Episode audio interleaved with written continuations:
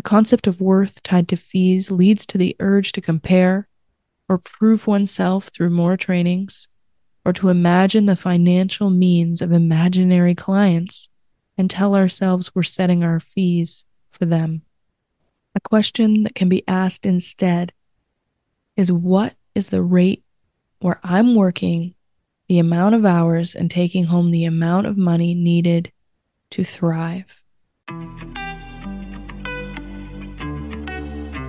Welcome to Therapist Expanded, where we start a mental health revolution by living our dreams fully and freely beyond industry conditioning and taking every client with us, because we'll only take them as far as we've gone.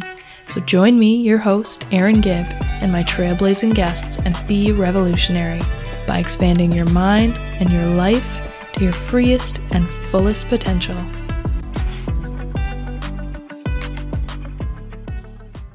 Hello, revolutionaries. Thrilled you're here. If you're a first time listener, thank you so much. I'm glad you stumbled upon this or were sent this. And if you're a repeat listener, thank you again. I've gotten some really great feedback lately on the podcast, and it's got this amazing self-sustaining energy to it, but the the compliments and the feedback really keep moving me forward. So I appreciate all of you and those of you who've reached out. Thank you. All right. Today we're going to be talking about fee setting. This is likely going to be a two parter because I have so much to say here and organize my thinking. I'm going to actually read out something that I recently wrote about this to give you all kind of an outline. And then I'm going to go actually deeper into an outline before I get started. But here's something I sent to my email list. We have so many therapists, healers, and coaches in the world charging the normal rate, and they're suffering even while they love what they do. I've been excited for weeks about the theme of fee setting. My excitement is because it's a place where our conditioning usually plays out very obviously, but where there is a really strong collective push to stay in the status quo. I've been supporting therapists and setting fees since 2017. So, as this first week of fee setting unfolds, I'll be teaching an alternative to the way most therapists set fees on the podcast, which is here. I'm talking to you guys right now, which releases Wednesdays, and on social media. So please check those out if you want to learn the simple system I teach, which is coming up in this episode, by the way. So, the key to why I teach the system I do is that charging an aligned rate is such a loving self act. It loves you and the other person because it models thriving and selfhood, which means staying well so you can sustainably show up for yourself and the people you're serving. I've tried doing healing work with others from a broken down space, and the cost is high. Many of you listening may know the cost I'm talking about. Trying to set fees based on the concept of your worth is an ever moving target. It means looking to compare what others are charging and asking yourself, Am I worth that? This is a question that can never be answered and will just mean ego story after ego story. The concept of worth tied to fees leads to the urge to compare or prove oneself through more trainings, or to imagine the financial means of imaginary clients and tell ourselves we're setting our fees for them. A question that can be asked instead is what is the rate where I'm working the amount of hours and taking home the amount of money needed to thrive? All right. So that's going to lay out an outline for what we're going to talk about here. We're going to look first at what are people currently doing, these kind of four aspects of how people in our field are generally setting fees.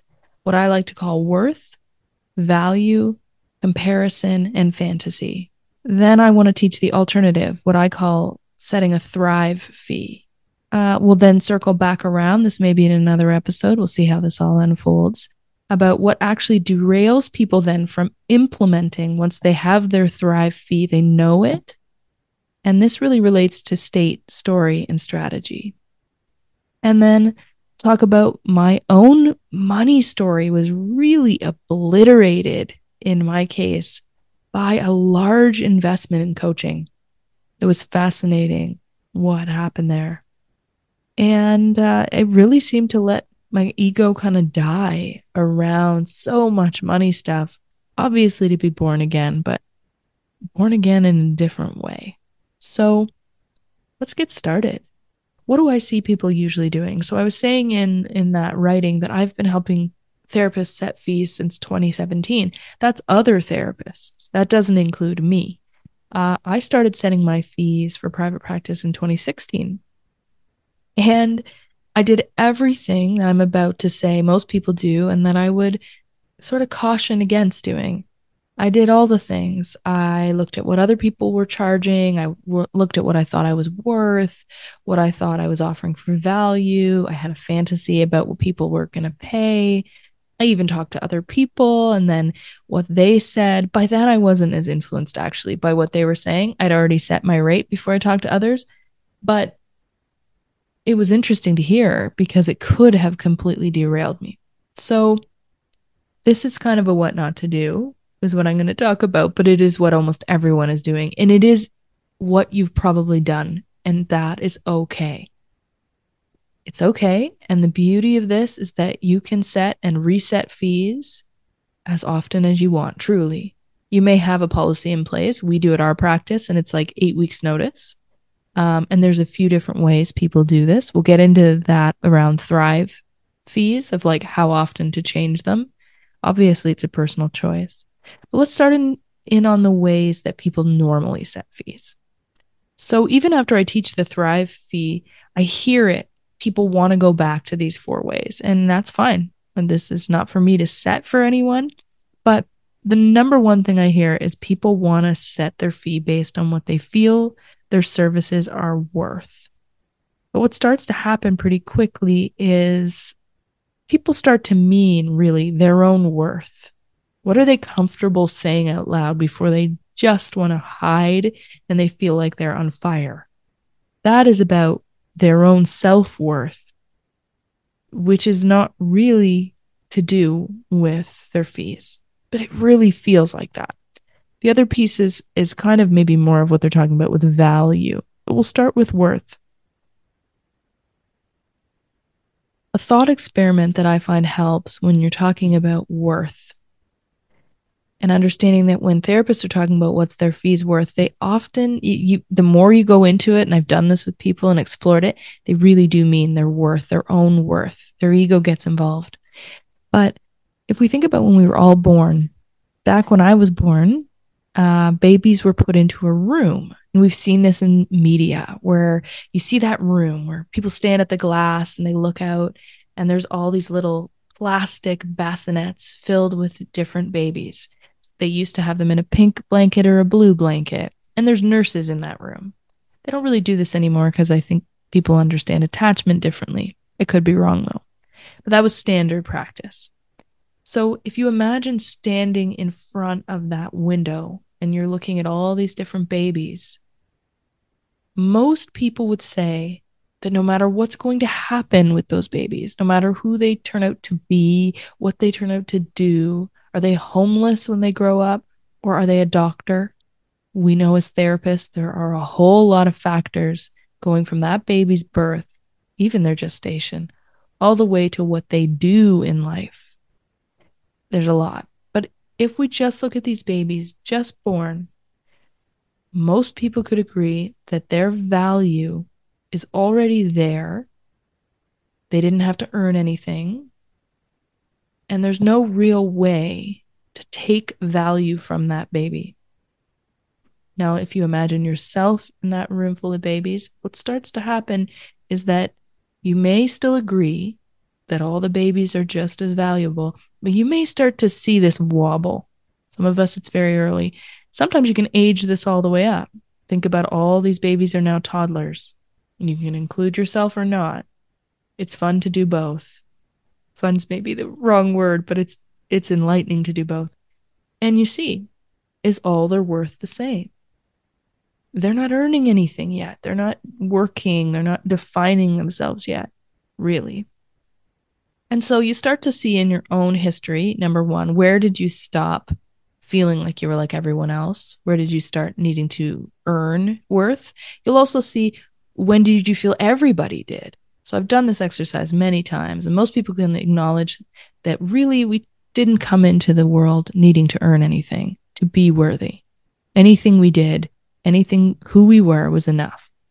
And that starts to change as we age. It reflects where we had some trauma around our worth, but also compared to others. So that's an interesting exercise. But coming back to worth, it never changes. The way we came into the world, we were 100% worthy, nothing to earn. That is still what we are. Everything else is a story from experience. So when I said in that piece I read to you about how this is a great place when setting fees for our conditioning to come right up and take over and for it to be sanctioned by the field. I meant it. You just have to join a Facebook group and look at fee setting stuff, and you will see there is a lot going on there. And I mean that with love. But worth. This is a place where people ask, well, am I worthy of that? Is my service worthy of that? And they mean the same thing in my experience. And it gets you know, it's squirrely. It's a moving target because it's ego story coming in. The truth is, yeah, you're worth it. You are 100% worth it. What you offer, it's not even that kind of a paradigm looking at what you offer, interestingly. My experience, a Thrive fee has nothing to do with that. But so even when people go, okay, so maybe I can see that I'm worth it, what starts to happen is then it becomes, okay, well, but is the service valuable? And that's where I find people then start to go, well, I probably shouldn't set what I know I need to thrive or what I want because I don't have enough trainings. So this is where the story goes like out of self-worth and into value for the service. So it sort of shifts. It almost looks more rational then. It's like, okay, so it's value for the service. But then it becomes this squirrely thing where it's like, well, maybe I should just get more training I'll get some more training. And then in a year, I'll actually charge what I need to be well. This is something I've seen many times. And so that becomes about this slippery like, I need more certifications, I need more trainings, I need to have what those other people do. And again, it comes back to this feeling of internal self worth. Ego's in there making lots of stories. The next piece is about comparison. If in doubt, what I've seen is people then compare. They go, well, what is everyone else doing? What does the, these are very rational, but air quotes statements like, what does the market bear? And what are other people doing? And then back to, do I have enough training and am I worthy enough? And this I've found is hard to get around, but I give the example of my clinical supervisor. He has been doing this for over 50 years.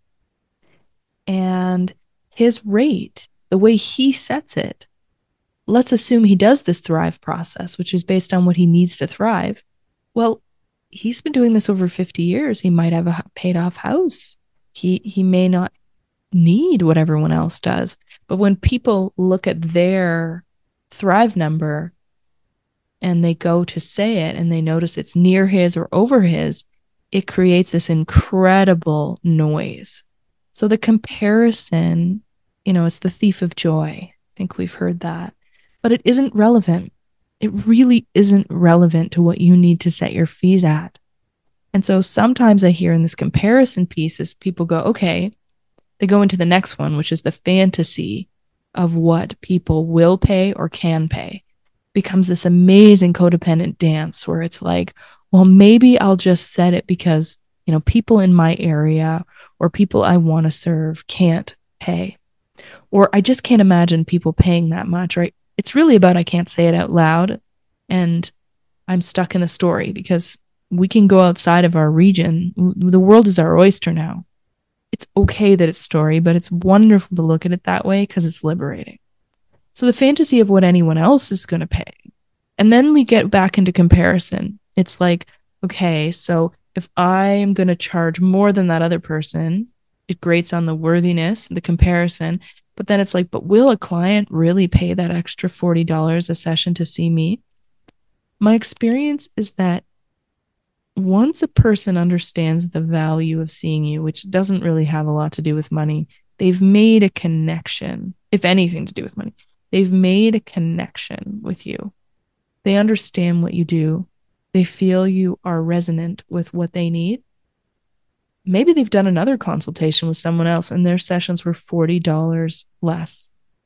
People aren't deciding in that way if they resonate with you, the value suddenly becomes not about money, it becomes about what therapy is really about. Is this the relationship that's capable of facilitating them accessing their empowerment and their goals and their meaning? So it's not about money. And sometimes you will have clients who will say they can't afford it.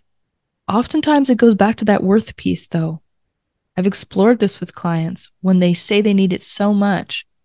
What happens is they realize they have a hard time believing they're worthy enough to spend money on. So it wouldn't have mattered if my fee was $40 less a session, $100 less a session. It's hard to imagine paying anything to look after themselves. It's great to explore that in the consult because saying that money is the reason ceding our power to money is extremely easy. That's what I mean by the conditioning. Listen to yourself listening to this and in life. We all rampantly cede our power to money. And it's worth looking at is it really about money?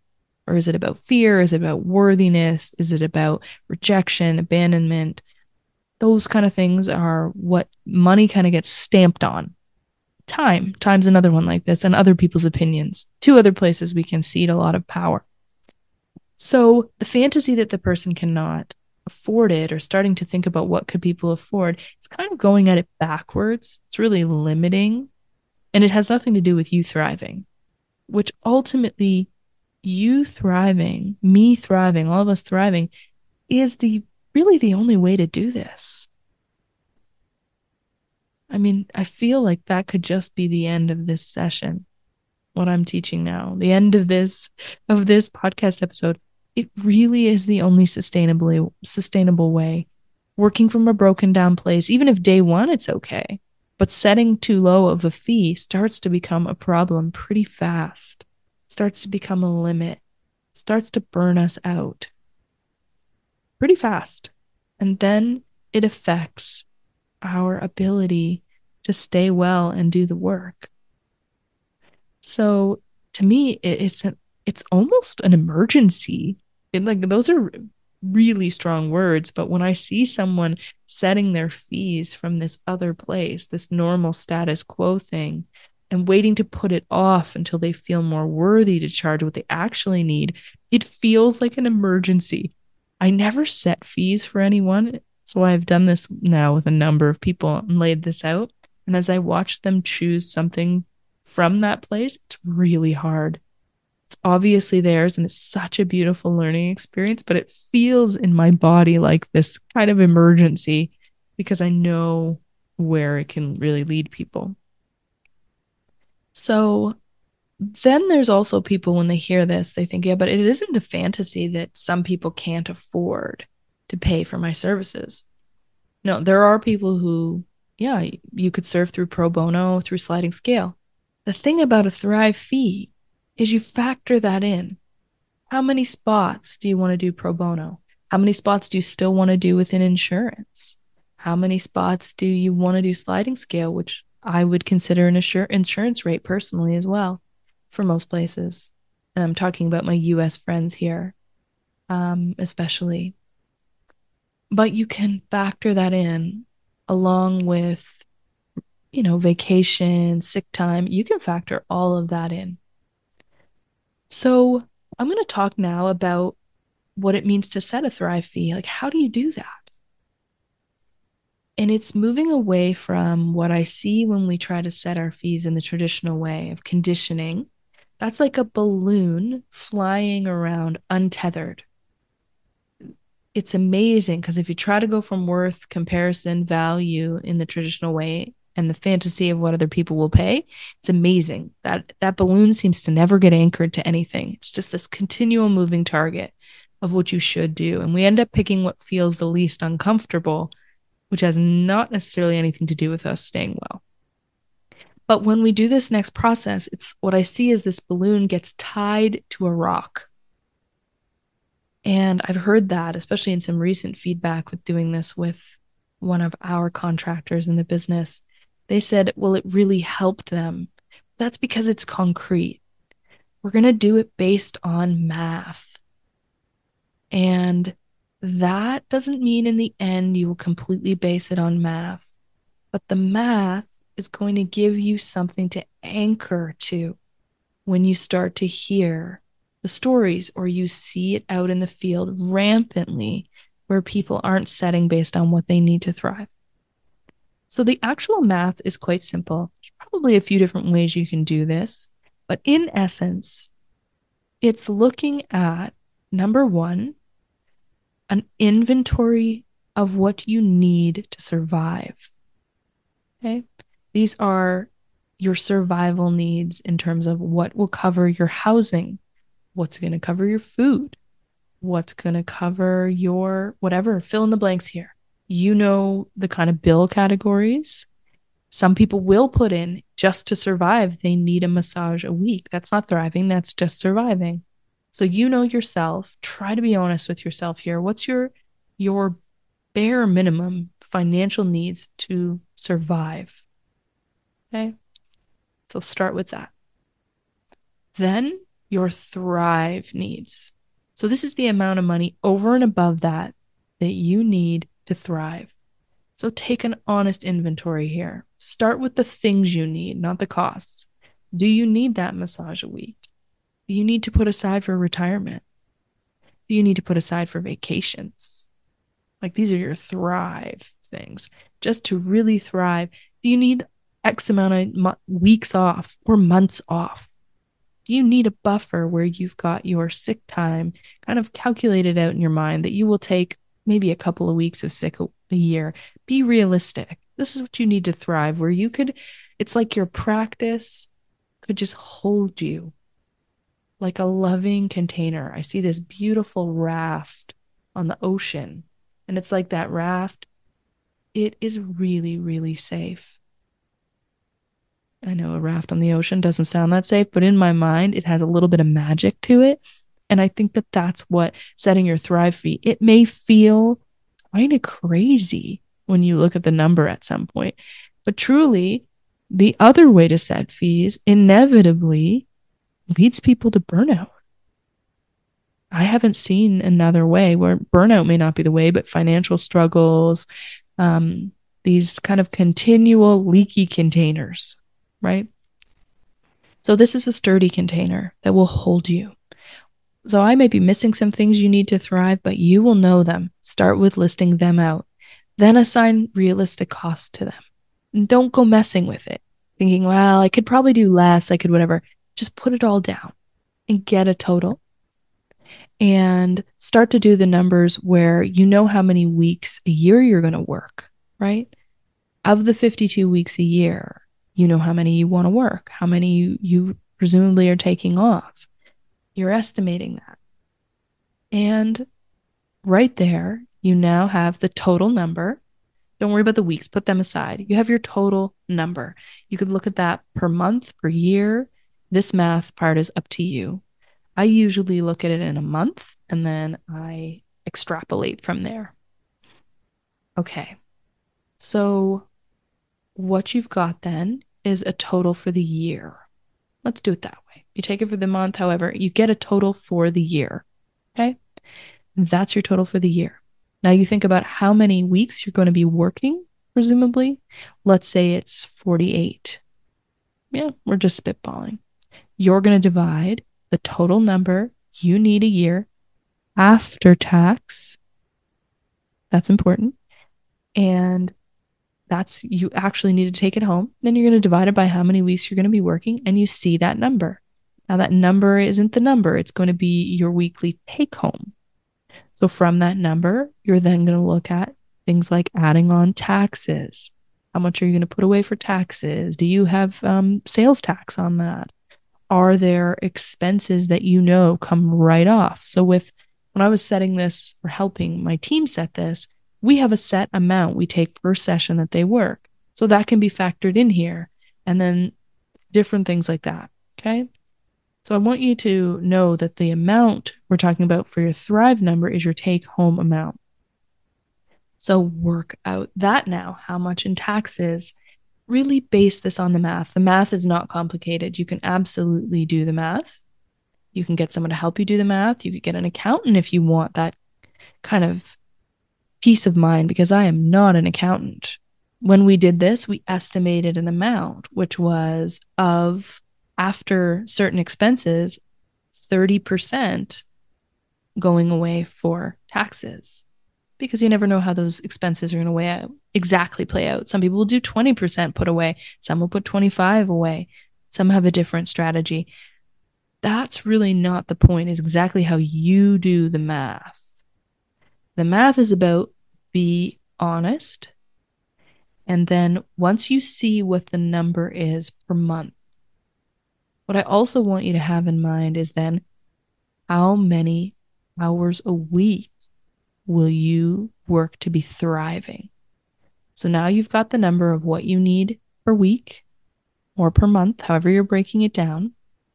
And then you're looking at how many actual hours are you willing to work and you know you'll still be thriving.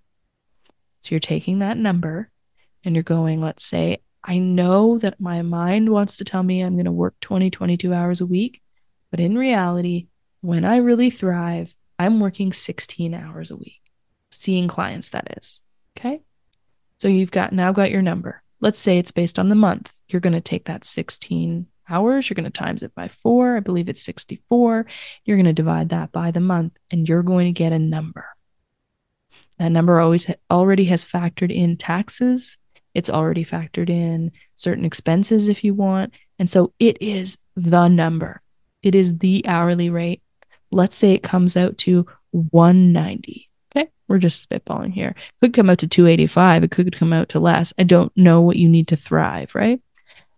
But let's just say it comes out to 190. Now is the time where people start backpedaling and start playing with it. Now, if you get a number that you feel once you've done this process, once you've looked at the ways people usually set them, and you just can't bear to say it, okay, well, then you have the other variable you can play with. How many hours are you willing to work? But it all starts to become clear when you do it in this way because when you start to mess with your hours you're willing to work or weeks you're not going to take off, all of that is sacrificing you. The only thing that's hard about saying the number out loud is the fear of the judgment of others.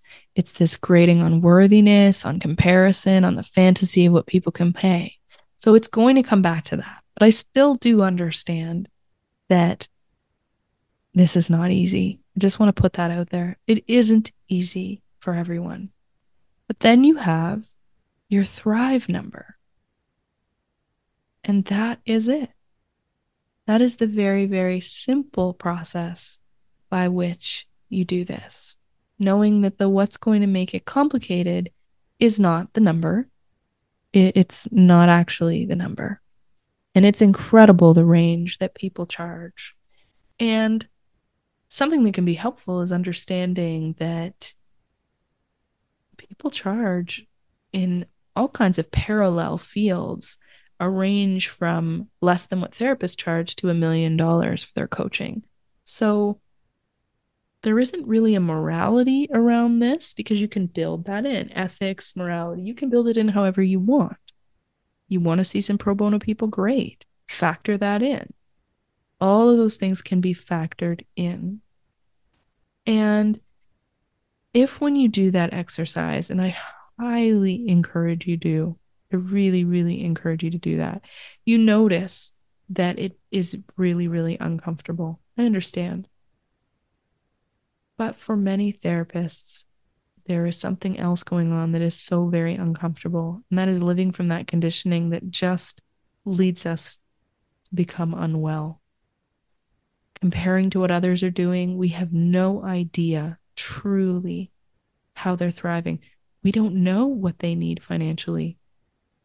They may be set in a way we can't understand. They may have a really low cost of living, or they're living like most North Americans or Westerners and they don't have a low cost of living, but it's just really uncomfortable for them to set a Thrive fee, or they don't know how. So they've done it based on others around them or based on what they've been told. This has been challenging for me is to watch people actually try to set other people's fees for them or watch people say how you get off of insurance panels exactly the way, but it's about you setting a certain rate and having certain people do certain things in your practice so you can get off of them. If that is something you need to find those, great. But I hesitate to ever set a number for someone because this is such a rich experience. When we decondition ourselves around ceding power to money, time, and other people's opinions, what we get back is so very incredible. So I just want to highlight again that the key message here is know that there are common ways that people set their fees. This is around feelings of self worth, telling ourselves about our value and what we offer as the value, and how many trainings we have, and all the years of all that comparison is huge. What are other people doing in the region? And actually, what I didn't speak to here in comparison is that it's fascinating because we know we're going back to self worth and all those ego stories. Because if we really want to look at what happens when we set our fee higher, truly, we can look at market research. People do not buy the cheapest thing. Um, generally, no. If they have a bunch of options and they actually know the price, the majority of people will not buy the cheapest option because it gives the perception of lower value when they have nothing else to go on. That's where consultation calls are so key.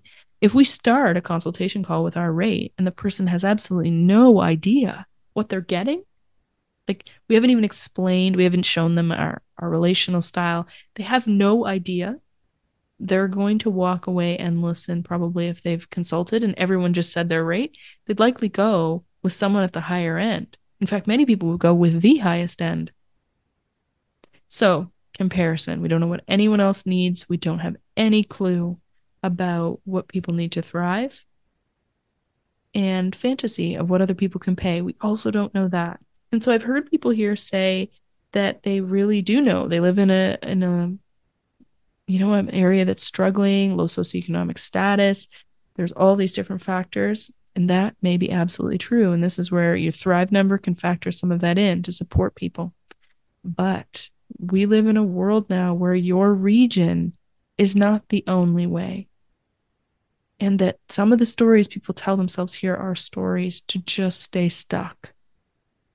You can do whatever you want you could do pro bono for your region because you are doing online therapy and you're charging whatever it is that you want, whatever it is that you need to thrive.